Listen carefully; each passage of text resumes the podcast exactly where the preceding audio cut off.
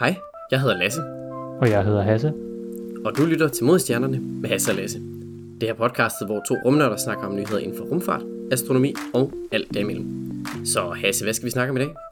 Jamen, øh, der har jo været lidt stykke tid, men der lige øh, har kommet en ny øh, episode her. Så det er fordi, jeg har været lidt meget arbejde, og der har også lige været eksamen for dig. Så øh, vi har lige sat, øh, sat øh, modstjernerne lige lidt på, øh, på backburneren, men nu, øh, nu er vi tilbage. Ja, lige en, en lille kunstpause. Det øh, eksamener og job skal jo desværre også passes. Det, øh, ja. Ja. U- uanset hvor meget man hellere vil lave det her, så ja, bøv bøv. Ja.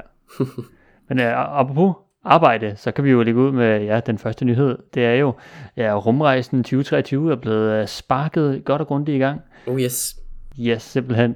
Andreas Mogensens, øh, ja, hvad man sige, det, det hele det store skub, der skal være i Danmark i, i forbindelse med hans øh, Hugin-mission. Det var her et lille kick-off-event her i København her i, ja, for en lille små to uger tid siden. Ja, der var øh, digitanter og vigtige mennesker og alt muligt derovre. Det, øh, det så ret øh, omstændigt ud.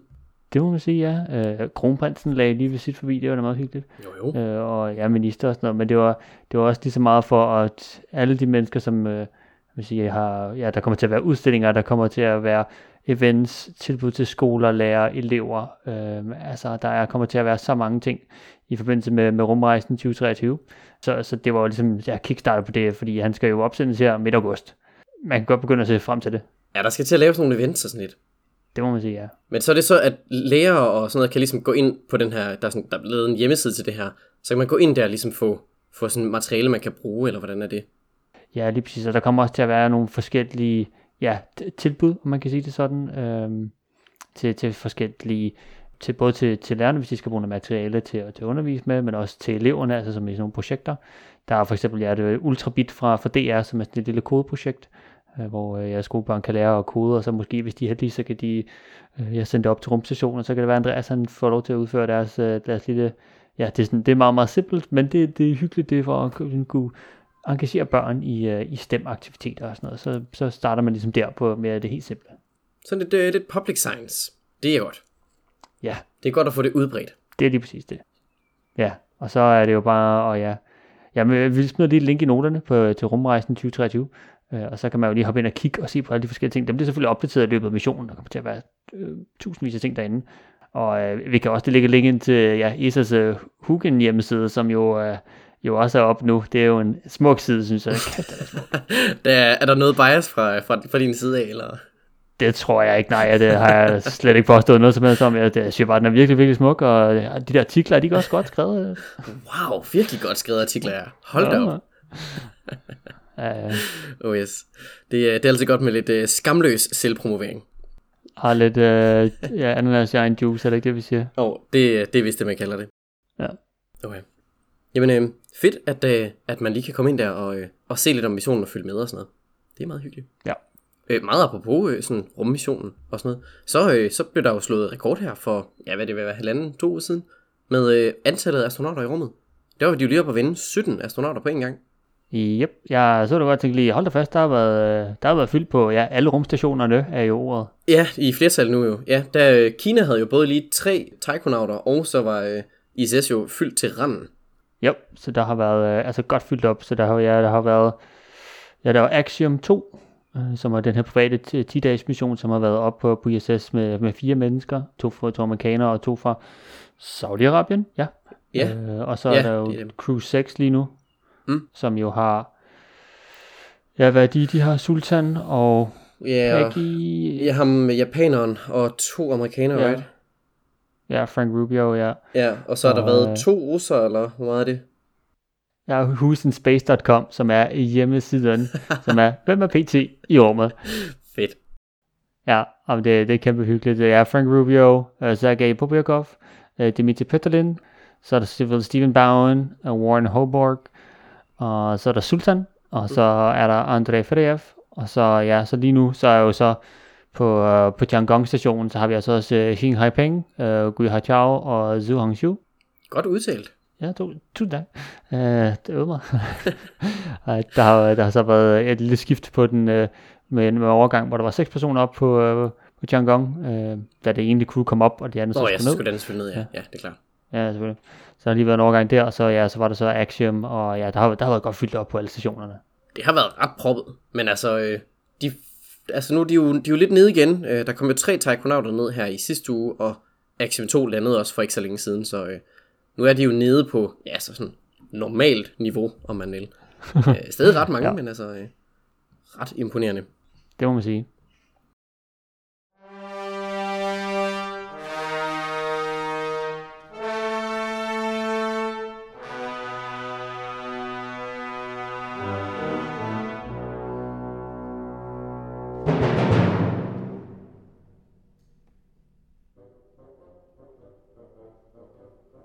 Men hvis vi nu skal tage et lille skridt ud fra Low Earth Orbit, en, ja, en tand længere ud i solsystemet, så skal vi jo øh, ja, nå til Uranus. Der er vi jo øh, ind i vores, ja, ind i solsystemet segmentet nået til. Og øh, ja, det er jo den første af de her ja, isgiganter, vi har jo førhen haft gasgiganter nu, altså kommer så langt ud, at det bliver, det bliver køligt. Det bliver meget køligt. Det er jo nummer syv på listen. Den, ja, hvad bliver det, tredje største af planeterne. Ja, vi er jo, vi er jo et godt stykke ude nu, og øh, ja, og der vi er stadigvæk de her, ja, det er jo gas, men man kalder det måske en gigant, fordi vi er altså et stykke længere ude. Øh, men jeg opdagede i ja, 1781 af William Herschel, så altså sådan relativt for nylig, øh, sådan i det store perspektiv. Ja, ikke en, øh, ikke en gammel planet. Øh, og altså, det er jo den eneste af planeterne, eller hvad, undskyld, den første af planeterne, som man ikke har kendt sådan siden altid. Ja. Det, det er den første til sådan at blive opdaget. Altså alle de andre, dem har man jo set fra. Altså, dem kan du se meget tydeligt på himlen. Lige Uranus her, den er altså kun lige akkurat synlig. Det tog øh, også William Herschel lidt tid at finde ud af, at det rent faktisk var en planet. Han gættede faktisk på, at det var en komet til at starte med. Ah. Det, øh, det blev så fundet ud af ganske hurtigt øh, efter, øh, efter et par, par observationer. Der fandt han ud af, at den altså var i et, i et cirkulært kredsløb, og det passede som en planet. Ja, og den, altså, nu har vi jo kaldt den Uranus. Øh, det, originalt så havde jo Herschel foreslået, at den skal hedde Georgium Sidus, ja, efter den, den, den engelske konge, for ligesom at smige sig lidt ind. Men det, det, det var måske ikke så smart. Det betyder Georges stjerne, eller Georges planet, right? Ikke, øh, ja. ikke, ikke sådan helt vildt fedt navn. Georgium Sidus, det er altså ikke lige... Uh... Nej, nej tak. Når man har Jupiter og Saturn, og så Georgium Sidus. Så den stikker lidt ud. Ja, det, det gør den. Øh, det gør den jo så faktisk stadig i forhold til alle de andre. Det tog jo ja, sådan små 70 år eller sådan noget fra, øh, sådan det astronomiske samfund, om man vil, ligesom at blive enige om et, øh, om et navn. Det endte sig på, øh, på Uranus, og øh, det, det er lidt øh, atypisk, fordi Uranus er så en af de her græske guder, og ikke en af de romerske, som alle de andre opkald efter. Så den, den stikker stadig lidt ud. Det, det går nogen på, øh, mig selv inklusiv. Det er sådan lidt, et, øh, lidt irriterende, men øh, sådan er det jo. Øh, hvis man endelig skulle kalde den det rigtige i gåseøjne, så skulle man kalde den Kalus eller sådan noget i den stil. Det, det lyder måske heller ikke så fedt. Ja, det, ja nej, det, det, det, Uranus, det klinger godt. Nu, nu, nu hedder den også Uranus, så det er måske sådan lidt, nu er det så navnet af den på den, men ja, ja, jeg kan godt se det. Ja, ja. Det, det kan være, der er et bias, at vi har, vi har kendt den hele vores liv som Uranus, og det vil være underligt at kalde noget andet. Oh well, der skal også lidt uh, variation til en gang imellem. Men uh, Uranus er jo også lidt speciel. Den har jo faktisk også et ringsystem, uh, lidt ligesom Saturn. Og men, altså nu uh, snakker vi jo lidt om, uh, om Saturns uh, ringsystem, som jo er vildt. Det her, det er måske lidt fæsent. Det er sådan nogle små, mørke, tynde ringe. Ja, altså det er vildere end Jupiters jo. True, true. Men altså det er ikke, det er ikke sådan helt vildt crazy. Det er, det er nogle ret tynde ringe, og det er sådan, de er meget mørke, de her ringe her, i forhold til, til Saturns. Det er ikke lige så øh, sådan storslået et syn som, øh, som, som Saturns. Man fandt dem faktisk lidt ved tilfælde. 1977 var det. Der, der passerede hvad hedder det, Uranus ligesom ind foran en, øh, en stjerne. Og så kunne man ligesom måle, øh, hvor, hvor tyk atmosfæren var, ved at kigge på stjernens lys før og efter. Øh, og der så man sådan nogle, sådan nogle ekstra dyb i, øh, i lysstyrken. Øh, og det konkluderede man, altså det måtte være, det måtte være nogle, øh, nogle af de her ringe her. Ja, og ellers øh, når du snakker om atmosfæren, så hvis man ser den sådan udefra, så er den jo sådan en lysegrøn, lidt blålig farve. Øh, og det, det er altså den, den her metan, som der er en stor del af, den, sådan den yderdel af atmosfæren på, på Uranus. Så den er snart den der sådan lidt, ja, ja, nu er vi uden is, isgiganterne. Den har jo den der lidt kølige blågrønne øh, farve, hvilket er sådan, ja, meget interessant. Ja, egentlig den sådan store distinktion mellem, om det er en gasgigant eller en iskæmpe, det er jo egentlig bare om, hvor meget vand og det, man altså sådan i fagsprog kalder volatiles, så sådan fyndige gasser, sådan noget som metan og ammoniak og sådan nogle ting. Afhængig af hvor meget der er det, også vand for den sags skyld, så kan man altså begynde at kalde det enten en, bare en gaskæmpe eller en iskæmpe. Og, ja, og, og andre sjove ting ved Venus, det er jo, at ja, den ligger jo sådan ned. Altså den, dens rotationsakse peger ikke øh, vinkelret på dens baneakse, så i stedet for at sådan, man sige, det som jorden sådan peger sådan rimelig meget opad og roterer sådan, hvor man siger, solen er fra siden af, så dens rotationsakse ligger ned med omkring 97 grader, så den, altså det er virkelig sådan plask, lig pegende ind, og så roterer den så sådan, ja, som en, øh, hvad hedder det? Ja, som en tynde, der triller måske, eller et eller andet. Ja, ja, det kan jeg godt lide. Det er et godt eksempel, ja, som en tynde, der triller, ja. Ja, så skifter det jo så, afhængig af hvad årstiden på, ja, Uranus i det her tilfælde jo så er, så, øh, så kommer man til at have nogle lidt underlige årstider. Fordi hvis den så er, ja, hvad der så bliver sommer på Sydpolen, så peger Sydpolen direkte ind mod solen. Men øh, hvis der så går, ja, cirka en 20 år, så, øh, så har man altså sådan omkring forårsjævndøgn, der, der har man dag og nat igen. Når man så kommer over til vintersolværv, så har man altså igen øh, ek- ekstremt meget sollys på den nordlige halvkugle, men ingen på den sydlige. Så dens årstider er rimelig mærkelige. Man ender altså med at have sådan, ja, på den ene pol 42 års lys i streg. Det er rimelig voldsomt. Ja, det er, det er meget anderledes end ja, vores, øh, ja, ja, en gang hver, hver tredje måned, så skifter det sådan cirka. Men mindre man bor i Danmark, så er det bare regnvejr hele tiden. Øh, så, Ja, det, det kan der være noget om. Men altså sådan, dens, dens rotationsperiode, den, altså, selvom man nu, det, det er lidt svært at sige dag- og natcyklus, ikke? Men, men den roterer en gang rundt om sig selv, øh, cirka hver 19. time, tror jeg det er. Hurtig dag, men altså, ja, og så kan man jo zoome lidt ud og kigge på, på dens måneder, som jo, ja, også lidt, lidt, lidt pudsigt måske, er opkaldt efter karakterer i Shakespeare og Alexander Popes værker. Altså det er sådan lidt sådan, jo så. ja, lidt, øh, lidt anderledes end, end de andre, som tit er ja, sådan mytologisk øh, relateret til dem. Der er jo et par stykker. Hvad er det, vi kender 27? Yes, lige præcis med den største, som er Titania, og som er sådan en, ja, er det halvt så stor som, som vores måne, sådan cirka. Det er, det, det er prisleje. Ja, sådan rundt om regnet. De er alle sammen ret, øh, ret kedelige. No offense til Uranus' måner. Men, øh, men de, de er alle sammen ligesom månen øh, her, øh, jordens måne. Altså den der sådan lidt grålige stenklump uden atmosfære, masse krater. De er ret mørke, de fleste af dem. Så sådan, måske ikke så spændende. Bare nu har vi lige været ved, ved to øh, planeter, som har nogle meget interessante måner. Så har Uranus til, øh, til forveksling ikke rigtig nogen. Ej, der er, ja, det, det er ikke, ja, altså jo, det, det, der er- sker ting og sager derude, men i forhold til, hvad man siger, når man, når man har lige været forbi Saturn og Jupiter, så er man sådan en, ah, det er måske faktisk lidt mere spændende der, end, det, øh, tand længere inde i solsystemet. Men øh, jo, jo, de er meget hyggelige. Ja, jeg tror måske desværre lidt, at, øh, at sådan, det kommer til at lyde som om, at Uranus måske ikke er særlig spændende en planet. Og jeg tror desværre, det koger ned til det, det næste element, vi kommer til, nemlig antallet af missioner. Der er kun én, så vi ved, ja, øh, undskyld mit franske, vi ved ikke en skid. det, vi ved virkelig meget, meget lidt omkring den her planet. Simpelthen fordi vi har kun været forbi den en gang, og det var altså et par dage, hvor vi lige sådan hush, gled forbi med en sonde. Forhåbentlig bliver det bedre i fremtiden, men øh, lige nu så ved vi altså ikke sådan vanvittigt meget. Nej, for det var ja, Voyager 2, som var forbi i, i 77, og øh, fik jo lige studeret vejret lidt og atmosfæren og kigget på de der øh, ringe, som man nu øh, vidste godt, det var derude.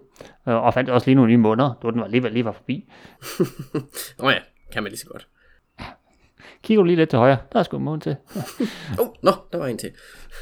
Oh. så, så, så ja, der, der, der skete lidt derude, men det er ja, det, det eneste, vi har haft derude. Og så, ja, der er tanker om flere missioner. Man kunne tænke lidt øh, i sådan, ja, henad mod en Cassini-mission. Ja, det kunne være ret fedt. Ja, ideen er der måske også, jeg vil sige, længere ude, øh, man siger, der bliver der placeret nogle idéer om, at man skulle have en mission derud tilbage, eller sådan senere i 20'erne måske, så, altså, der skulle sendes op i 20'erne, og så skal man så også lidt ud, det tager også lidt tid.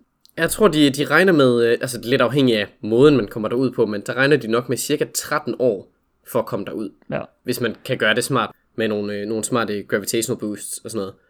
Det, selv hvis den bliver sendt afsted nu, så, øh, så er den jo så først fremme i, ja, hvad bliver det? 39, nej 36, så det, ja. ja. Og så de skal lige bygge den også først, så det bliver nok først i 40'erne, vi rent faktisk får en mission derude. Men altså, ja, øh, ja. jeg kan få den at komme i gang. Nej, det er jo det, og det er jo, kan man sige, den er jo et godt stykke ude, må man sige. Den, øh, vi skal jo, ja, puh, hvor langt er der ude i AU? Jeg tror, det er cirka 19 astronomiske enheder, så øh, er det et, noget af et hop fra Saturn, som var cirka, hvad er det, 10? Der er vi altså hoppet et, øh, et godt stykke længere ud. Det, øh, det gør altså bare, at vi, øh, vi, det tager en tand længere tid at komme derud. Ja, det, øh, det gør det. Men altså, øh, prøv lige at tænke, hvor meget man kunne lære af sådan en Cassini-mission. Oha. Ja. Vi lærte jo ret meget om Cassini sidste gang, og hvor meget vi fandt ud af ved at have sådan en mission ude ved Saturn. Tilsvarende til, til Uranus, det kunne, det kunne altså bringe, øh, bringe ny viden på banen. Ja, ja, jeg ved ikke, om der er så meget mere at sige om Uranus. Altså jo, den er spændende, vi har bare brug for mere viden. Er det sådan en, jeg føler, det er sådan en klassisk. Uh, vi har fundet af det her, og vi vil gerne have flere, flere penge til, at vi kan have studeret noget mere. Mere, mere funding, tak.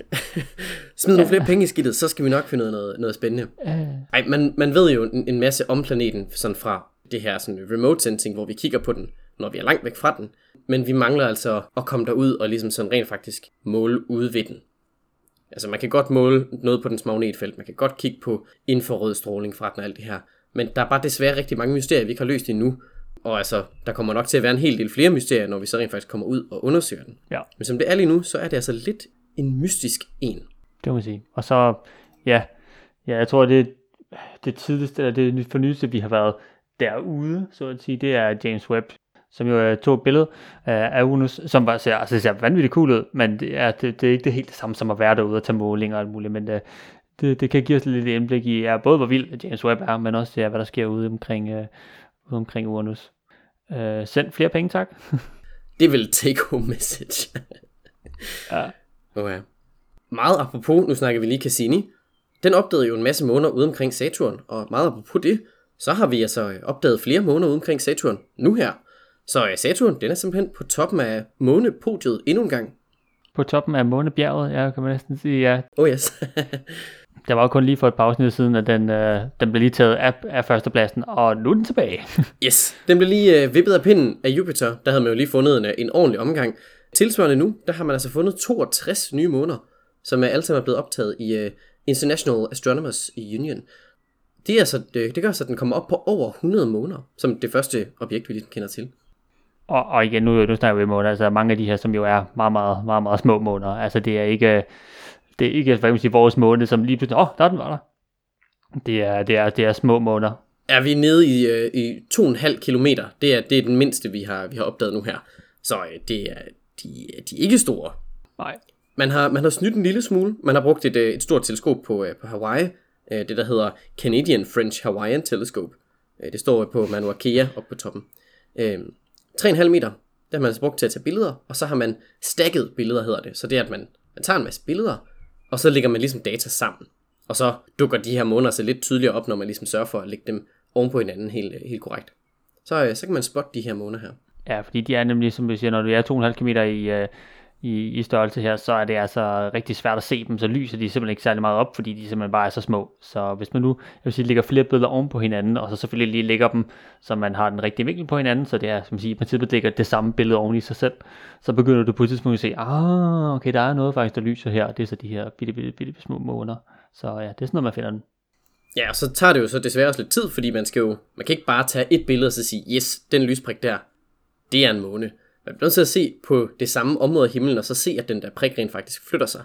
For ellers så kunne det også godt bare være en stjerne, der lå bagved.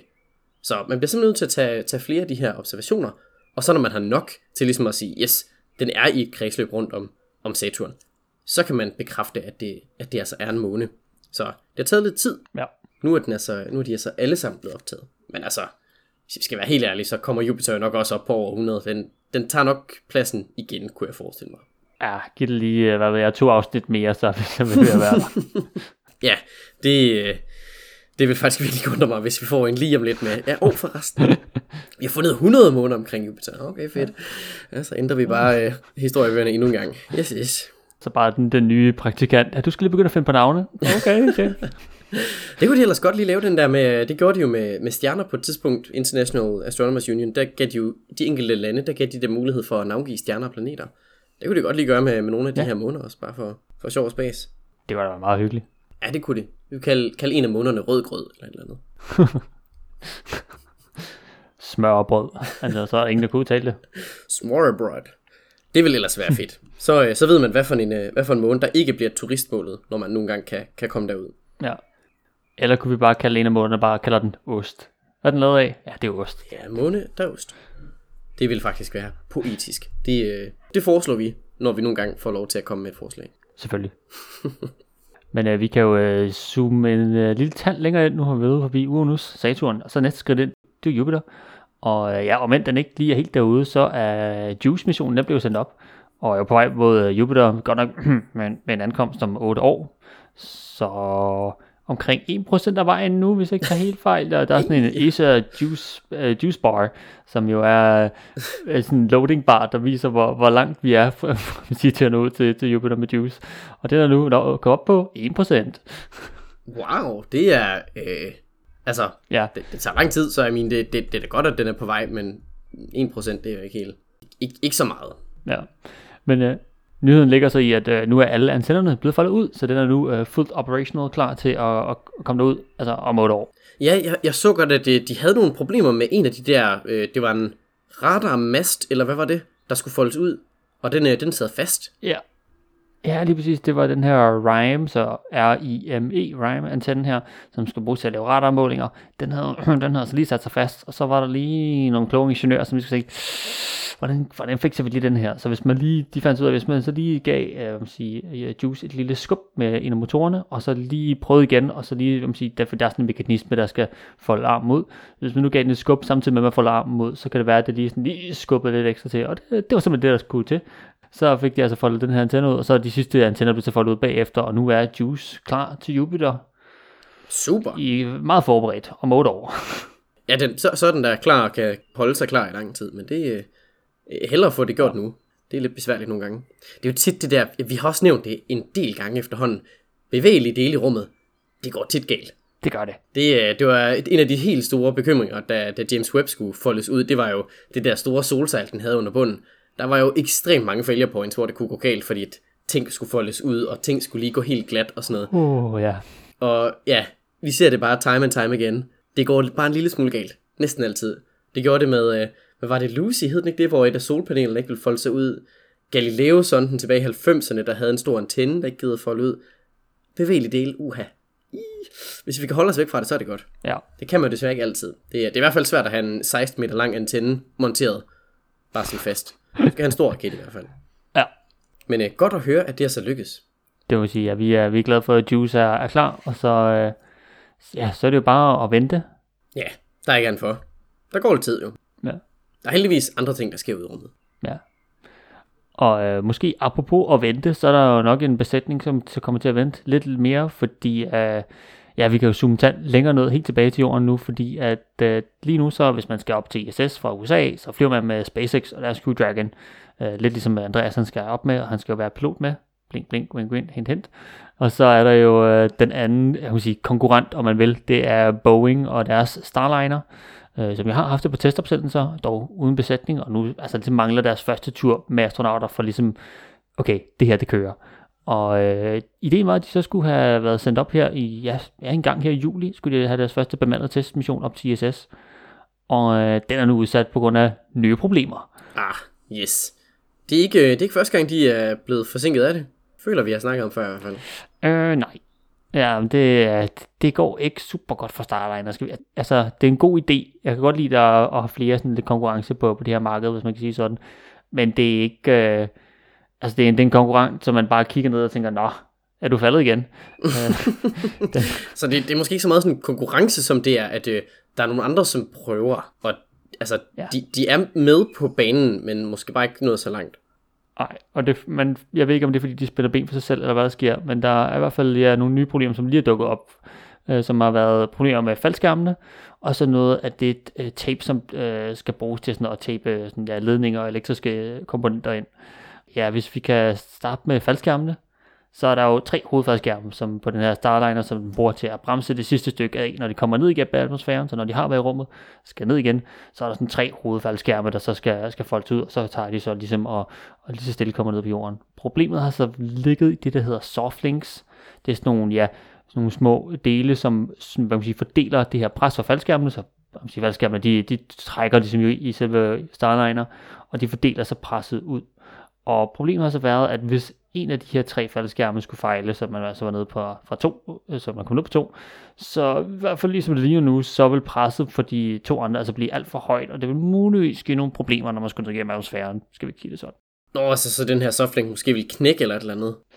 Ja, eller der var i hvert fald øh, chance for, eller risiko er jo sådan nok ordet, øh, for at den skulle knække. Øh, Right, ja, okay. Så det, det vil man gerne undgå. Og helst, det tænker hvis man skal, rent faktisk skal overleve hele turen ned, det vil være lidt akavet at, at falde ned og så dø, når man var nede i atmosfæren. Det, det plejer at være sådan når du er i faldskærmsstadiet, så er det sådan mere eller mindre sikkert. Ja, så, så det skal de nu have kigget på, de her softlinks, ja, som altså fordeler det her tryk fra faldskærmene på rumskibet. Øhm, ja, det, det, må, det må man godt kunne fikse. Det tænker jeg, det er ikke, det er ikke uhørt. Men så er der jo så det andet, det er noget tape. Det er sådan noget tape, som er blevet brugt på ja, i store dele af Starliner for at holde ledninger og elektriske komponenter sådan fast, så man ligesom taper det fast, så det ikke står og dingler rundt og muligt. Også sådan til at køre rundt om. Og det har så vist sig at være, at det her tape, de har brugt, har været brandbart. Ja, okay. Uh, Ja. det, ja, nu, nu, nu nævnte vi lige det der med, at øh, de skal jo ned gennem atmosfæren med ja, en 20.000 km i timen. Ja, det, øh, der går ild i ting. Det bliver meget varmt. Ja, det bliver rigtig varmt. Øh, Og generelt brandbare ting i, i, i sådan ja, et lille rumskib, det plejer at være en rigtig dum ting. Ja, det, øh, det var der noget med, med, hvad var det, Apollo 1, der ikke... øh, Ja, det, det Ja. nej tak. Brand, brandfarlige ting, det, det skal vi lige holde ude af, af rumskib. Ja, ja. Så øh, de skal nu lige bruge et par dage, skal vi sige sådan, for at finde ud af, hvor galt står det til, hvad kan vi gøre, og hvor lang tid kommer det til at tage for at fikse det. Øh, og så ja, hører vi nok noget en gang i næste uge, tænker jeg på sådan, okay, det bliver måske inden årets udgang, måske, det finder vi ud af. Ja, okay. Ja, nu må vi se, hvad, hvordan det står til. Voldsomt. Nå ja, det, det bliver jo spændende at se, om de øh, kommer i mål.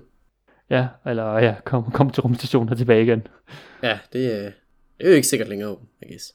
Jamen altså, øh, det må gå, som det går. Ja. Det, det er jo godt, der er, altså, der er jo derfor, man holder alle de her checks og, og test, for ligesom at sikre sig, at alle ting er sikkert, inden vi sender astronauter op. Så man forstår godt, at man, man sidder også bare sådan, åh, åh Boeing, kan, kan, I ikke, kan I ikke bare gøre lidt rigtigt? der, øh, ja, man kan godt nogle gange sidde og være sådan, kom nu, bare, bare få det til at virke, please. Men ja, desværre ikke. Ja. Øh, meget apropos øh, firmaer, som ikke øh, har det sådan helt vildt godt. Virgin Orbit, de, øh, de gik konkurs her i, hvad var det, to uger siden? Øh, ja, det, ja, de er simpelthen løb tør for penge. Ja. Jeg havde jo den her opsendelse i, øh, i England, som jo ikke gik, som den skulle, skal vi ikke sige det sådan. Og ja, så tror jeg simpelthen, at måske folk har holdt sig lidt fra at, at købe en plads. Ja, og så, øh, så er det bare gået, øh, gået ned ad bakke. De er jo desværre gået bankerot. De meldte det her den 22. maj. Der meldte de altså, erklærede sig simpelthen bankerot. Og, øh, og så har de solgt de sidste af deres sådan, ja, det man kalder assets. Altså så alle deres ting, det har de ligesom fået solgt til, til andre firmaer i branchen. Så, øh, så nu er de altså øh, lukket og slukket. Så ikke mere af, af det her sende en raket i rummet fra en flyvinge og sådan noget. Øh, I hvert fald ikke lige fra Virgin Orbit. Nej, det var jo en cool idé, men ja, hvis der ikke er hvad man siger, nok penge i det, og man brænder øh, penge op hele tiden, så, ja, og både i atmosfæren, men også andre steder, så ja, så, så kan det måske ikke løbe rundt, så kan jeg godt se, ja, så kan man nok banke op på et tidspunkt. Det var en cool idé, jeg kan godt lide det, det så mega sejt ud, men ja, nu må vi se. Ja, desværre. Oh well.